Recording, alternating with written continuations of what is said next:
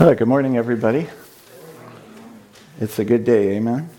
Uh, I feel like the Lord has given me a, a pretty simple message today, but I think it's really important, and it's partly been preached already. So thanks to everybody who's contributed so far. Uh, it, but it's it's about loving and giving and re, and how receiving and giving is uh, is part of that. So um, first, a question. Think about, um, you know, it's wise to think about the end of your life. Yeah? So, at the end of your life here on earth, what do you think will matter most to you? What do you think will matter most on the last day of your life or when you're ready to meet the Lord? So, would it be the. And, and I'm going to ask for a show of hands here, okay? We'll, we'll be honest here. Uh, the stuff you collected, whether it's stuff you treasure or the stuff you've saved up because you just can't bear to get rid of it, or stuff you think you might need in the future. How about uh, how much fun you've had at the end of your life?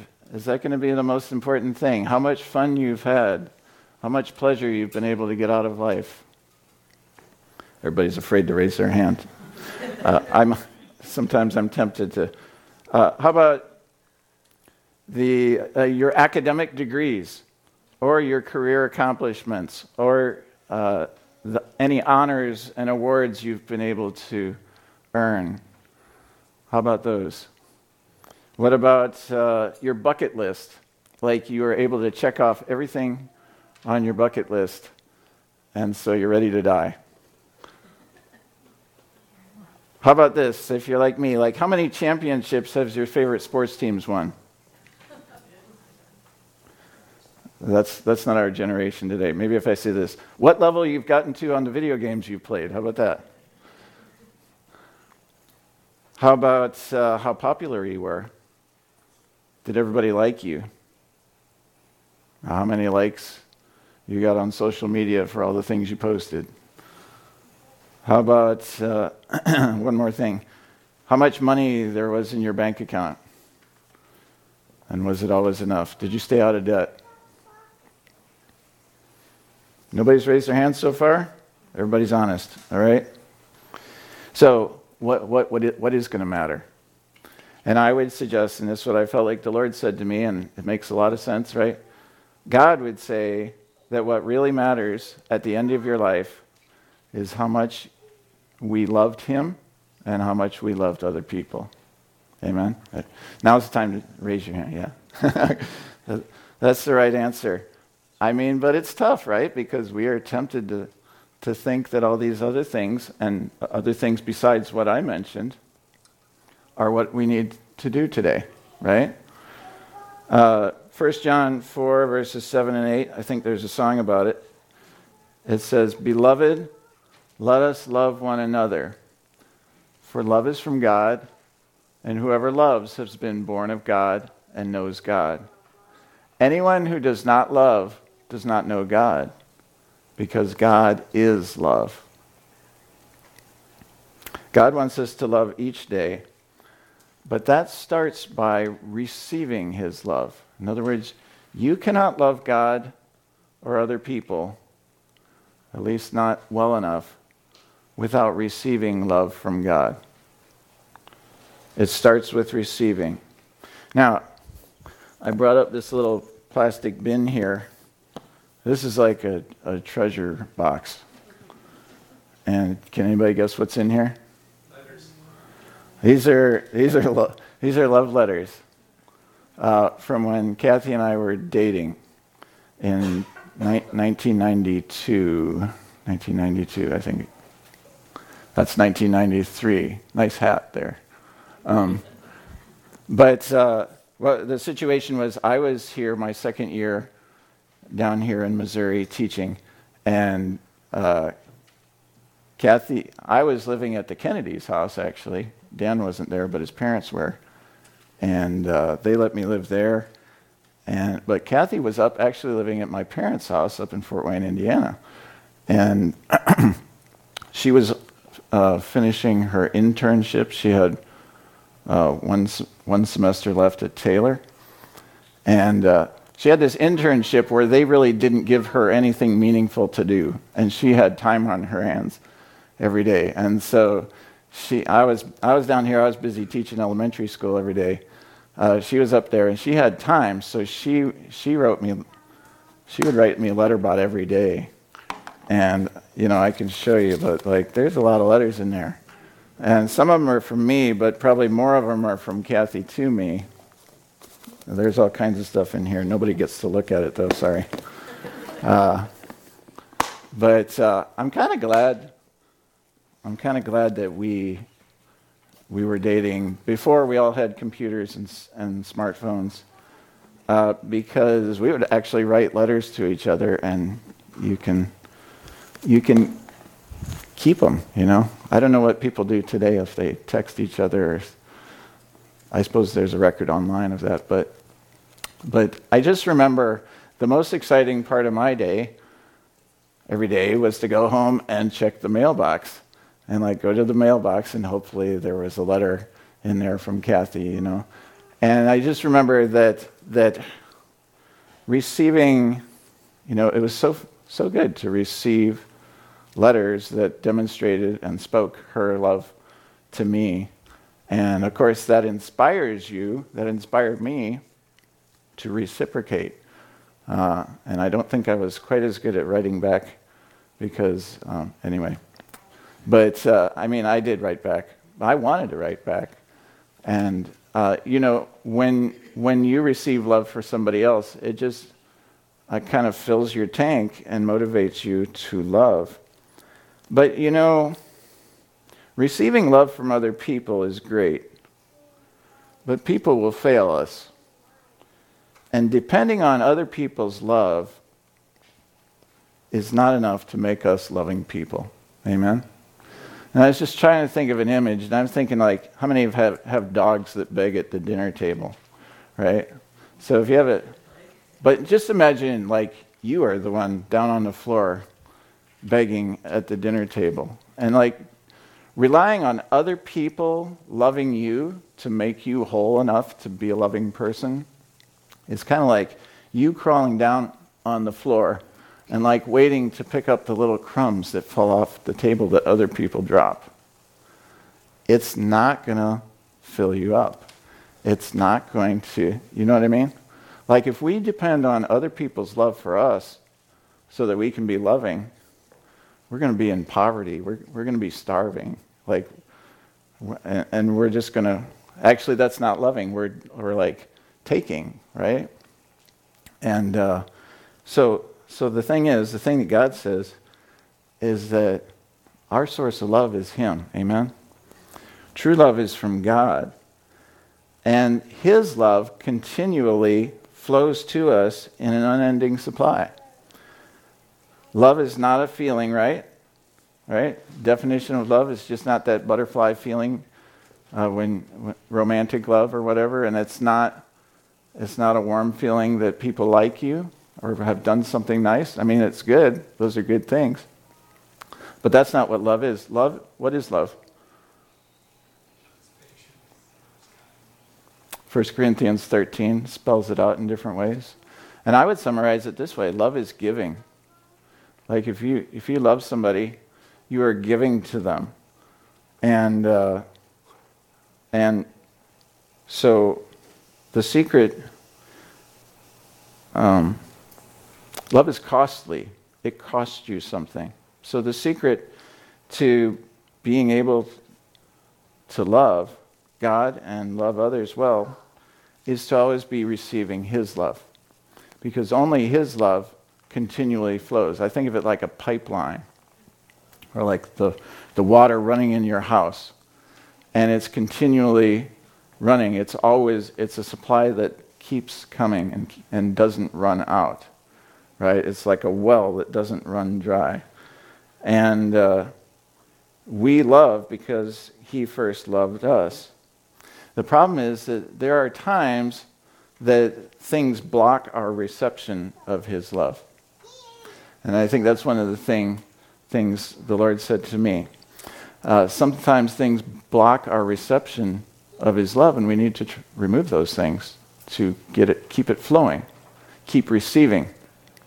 We live on top of the hill, and we sometimes we watch antenna TV. We don't have cable or anything, um, but uh, and so living on top of the hill, the reception is pretty good, right? But sometimes, uh, well, this week it's been channel two, but usually it's channel five.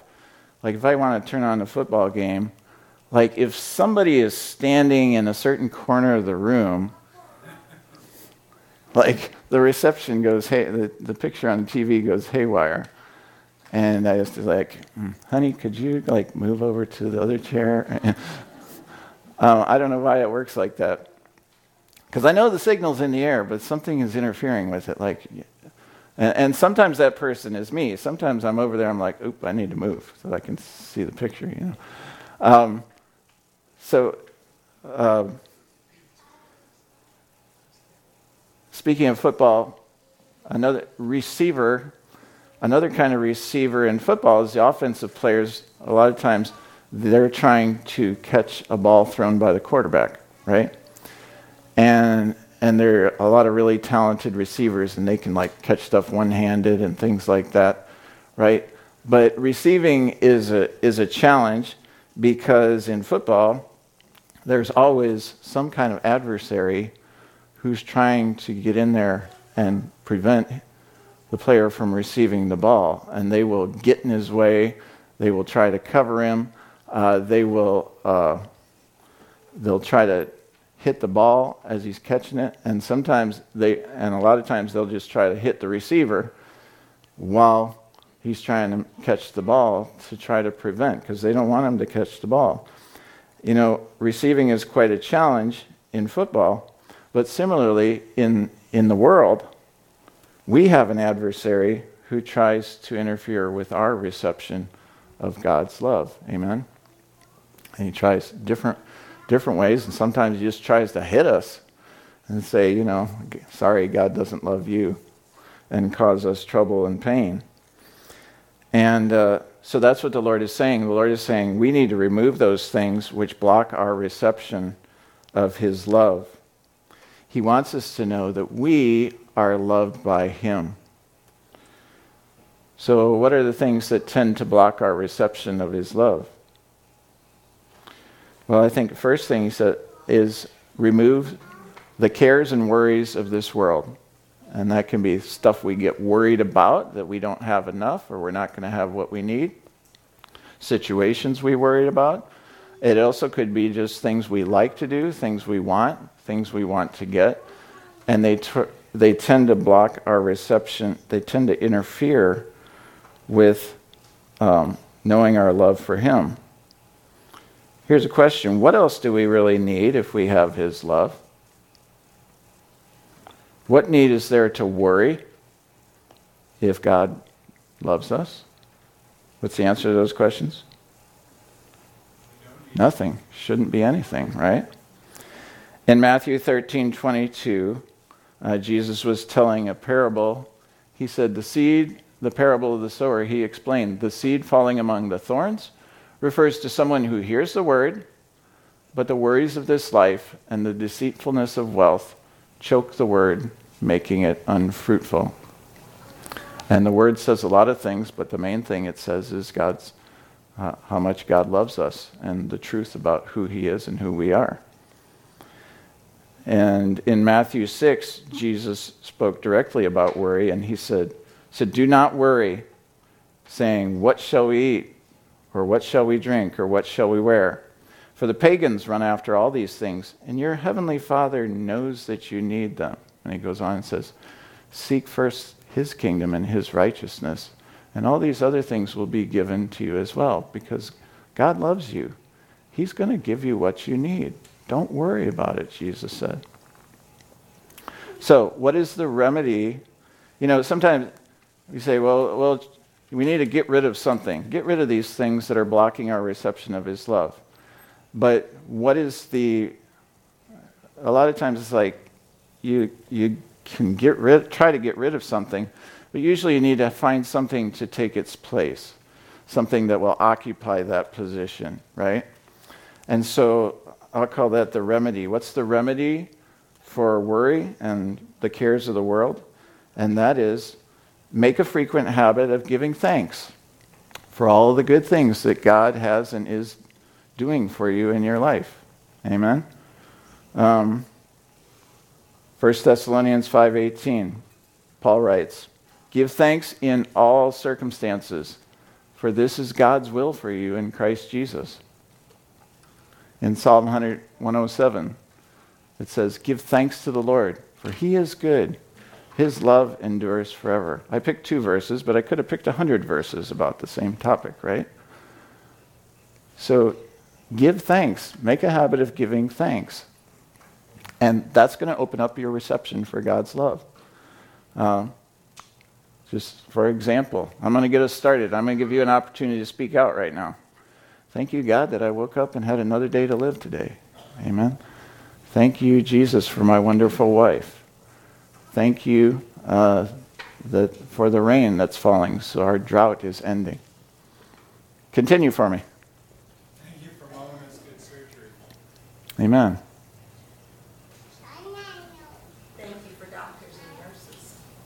Amen.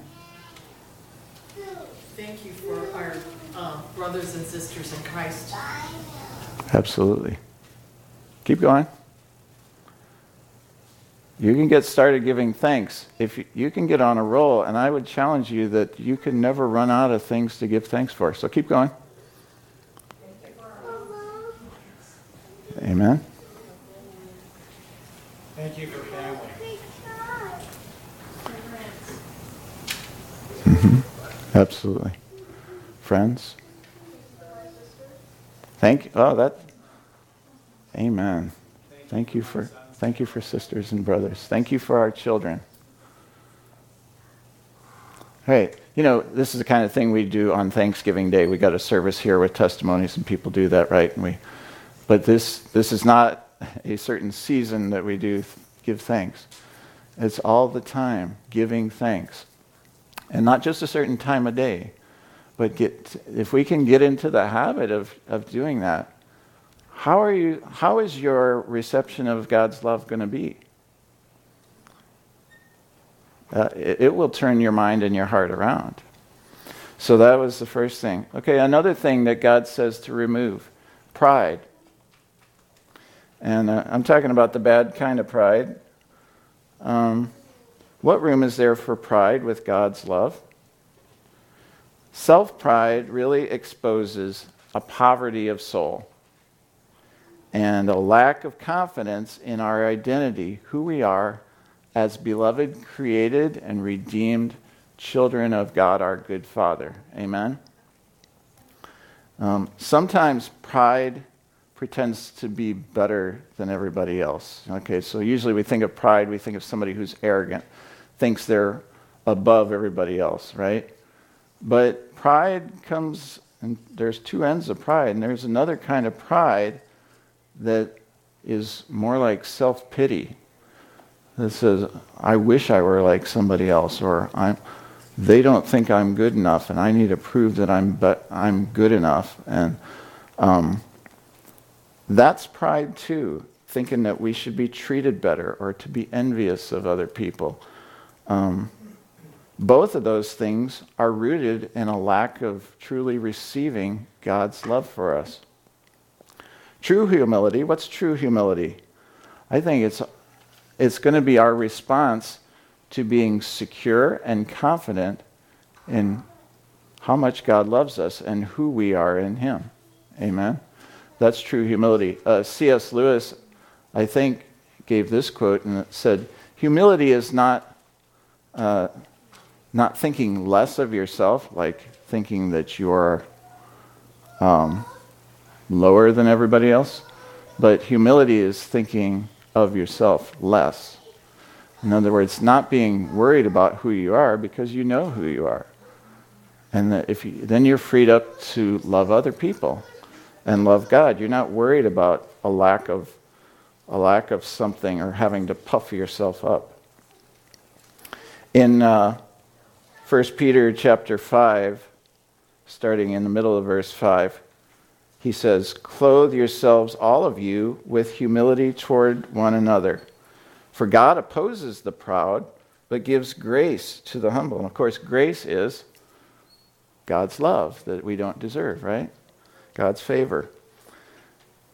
God opposes the proud, but gives grace to the humble. Humble yourselves, therefore, under the mighty hand of God, so that at the proper time he may exalt you, casting all your anxieties on him, because he cares for you.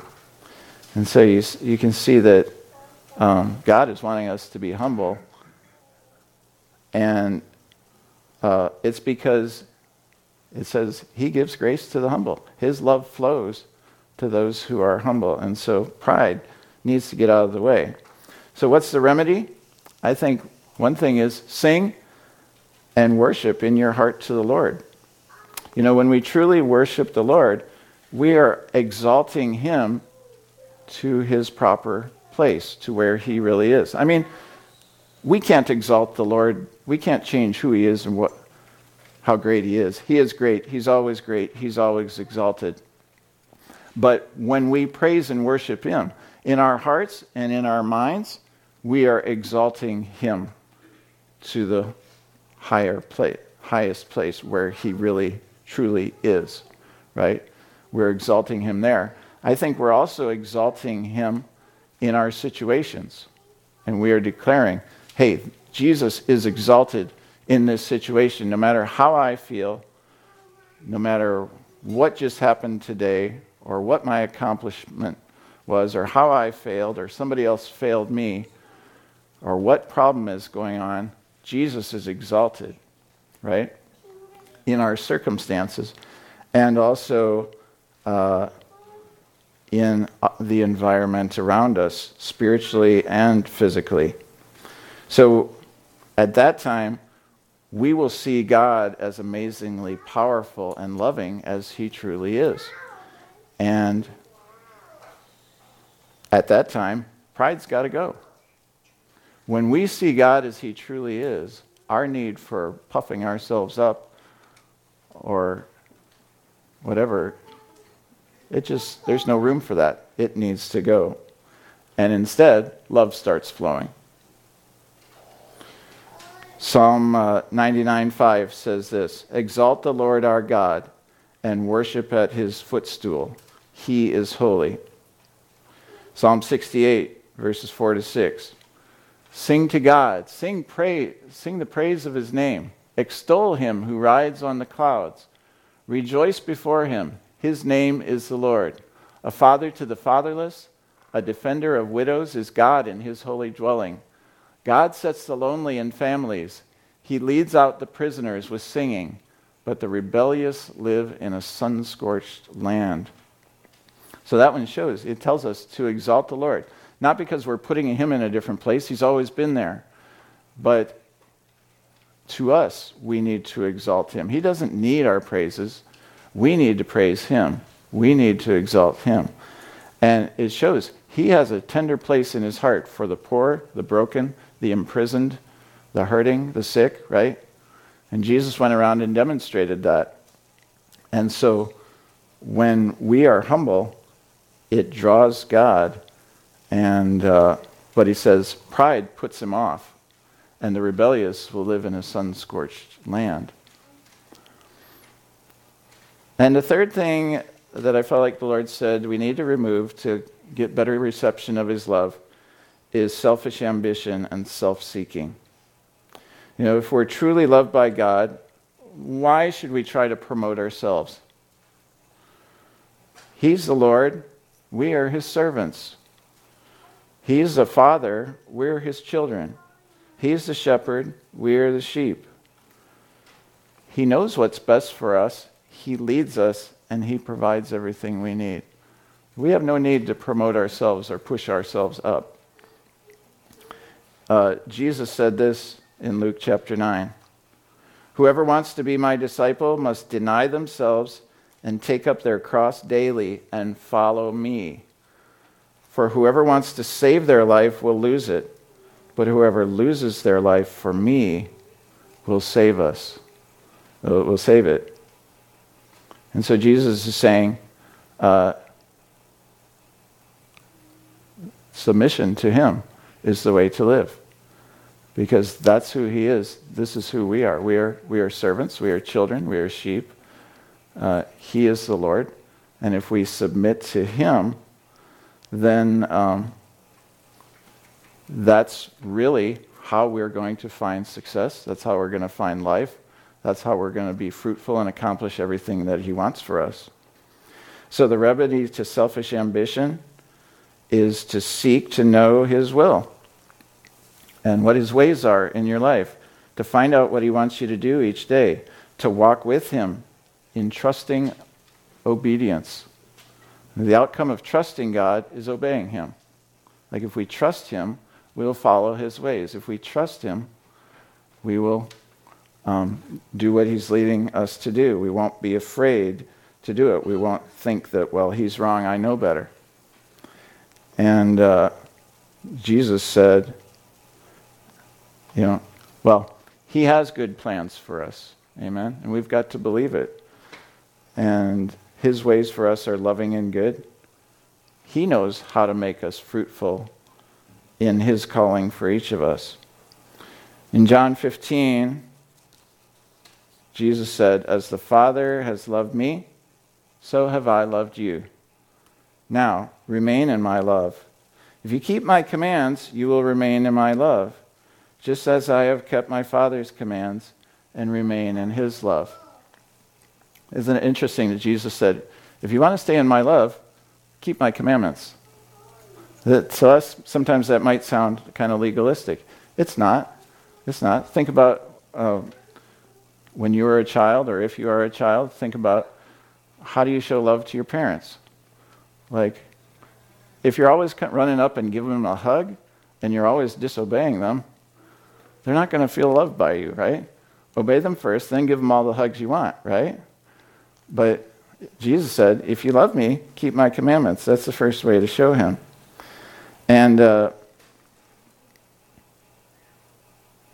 he said, he does the same thing with his father. He kept his father's commandments, and he remains in his father's love. I have told you this so that my joy may be in you, and that your joy may be complete. And my command is this love each other as I have loved you. Greater love has no one than this to lay down one's life for one's friends. You are my friends if you do what I command. I no longer call you servants because a servant does not know his master's business. Instead, I have called you friends. For everything that I learned from my Father, I have made known to you. You did not choose me, but I chose you and appointed you that you might go and bear fruit, fruit that will last. And so that whatever you ask in my name, the Father will give you. This is my command love each other. So it's kind of interesting because I just said, well, we're his servants. He's the boss, right? He's the king, he's the Lord. And yet Jesus is saying, if you love me and keep my commands and know them and walk with me, his intent for us is not that we be servants, that he's always um, lording it over or, or stomping down on, but we are servants that he's like, actually, my intent is you're my sons and daughters you're my friends. That as you learn to walk in love and obedience to me, like we are going to have that close relationship, right? I'm not going to have to um, put you in your place because you know who you are in me and you walk in that identity. So, I just want to close by saying this. Since, since Jesus laid down his life for us already, we can afford to lay down our lives for Him and for those around us. We can afford it. Love is costly, right? Love is costly, but we can afford it. We are not that beggar down under the table trying to find every little scrap we can to make it. We are, um, we are rich. We are rich in Him. In uh, 2 Corinthians 8 9, it says, for you know the grace of our Lord Jesus Christ, that though he was rich, yet for your sake he became poor, so that th- you, through his poverty, might become rich. In Luke 15, Jesus told the parable of the, of the prodigal son. And at the end of it, the father in the story said, My son, you are always with me, and everything I have is yours. And that's true. That's what God says about us. In Romans 8:32 it says, "He who did not spare his own son, but gave him up for us all, how will he not also along with him graciously give us all things?" So he said, if I, if I sacrifice Jesus for you, I'm going to give you, what else am I not going to give for you? You have everything in me, and we need to know that. Like, if he, we know he loves us. The proof he loves us is that Jesus died for us. And if Jesus died for us, then is he going to answer our prayers? Or is he going to say, you know what, I gave enough. I gave my son on the cross. I'm not answering any more prayers. Or, or you know, I gave you enough. You got to earn the rest yourself. That's not what he's saying here. And finally, Psalm 23, verse 6. You know, the Lord is my shepherd, I shall not want, right? And he ends up like this Surely your goodness and love will follow me. So, some people say that means like chase after me, pursue me all the days of my life, and I will dwell in the house of the Lord forever. He is not going to abandon us. We always have all that we need in Him. We are beloved sons and daughters. We've been created and chosen by God to dwell with Him in His household forever. Can you imagine? Do you imagine what it's going to be like to dwell with Him in His house forever? Are we dwelling with Him in His house now? Yeah, in a way, not quite the way that we will in heaven, but we are. Like, we can get used to that now, right? Amen. It's going to change. It's going to be, we'll see it, we'll experience it in a different way. But we are dwelling in his house right now. At least we should be. Come in from out of the rain and dwell with him in his household. Amen. And, you know, he says, don't fear, don't be discouraged, don't be discontented, no matter what's going on. And Jesus knows we have troubles. He said, You'll have troubles. Take heart. I have overcome the world. I'm with you always. I'm not going to leave you or forsake you. Receive all that God has for you and then give freely. We are his beloved children. Amen. Amen. Let's pray. Father, I thank you. Lord, we thank you. We've been thanking you since we started this morning, but we keep on doing it because your love never fails. We thank you for Jesus, that you did not spare your own son, but gave him up for us all. And it's true. How much more will you also give us anything we need, anything we ask for that's good for us? You will give us. Give us grace that we might receive your love freely. Lord, I pray that you speak to each of our hearts and point out anything that's getting in the way any way that our adversary is trying to get in the way and block the reception, our reception in our hearts of your love for us. Lord, give us thankful hearts. Give us habits of, of thanksgiving.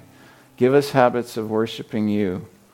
Let us worship you freely and regularly, that we might walk around with a heart of worship like we heard Dan talking about before. And Lord, we lay down ourselves before you, we humble ourselves before you and say, You are exalted.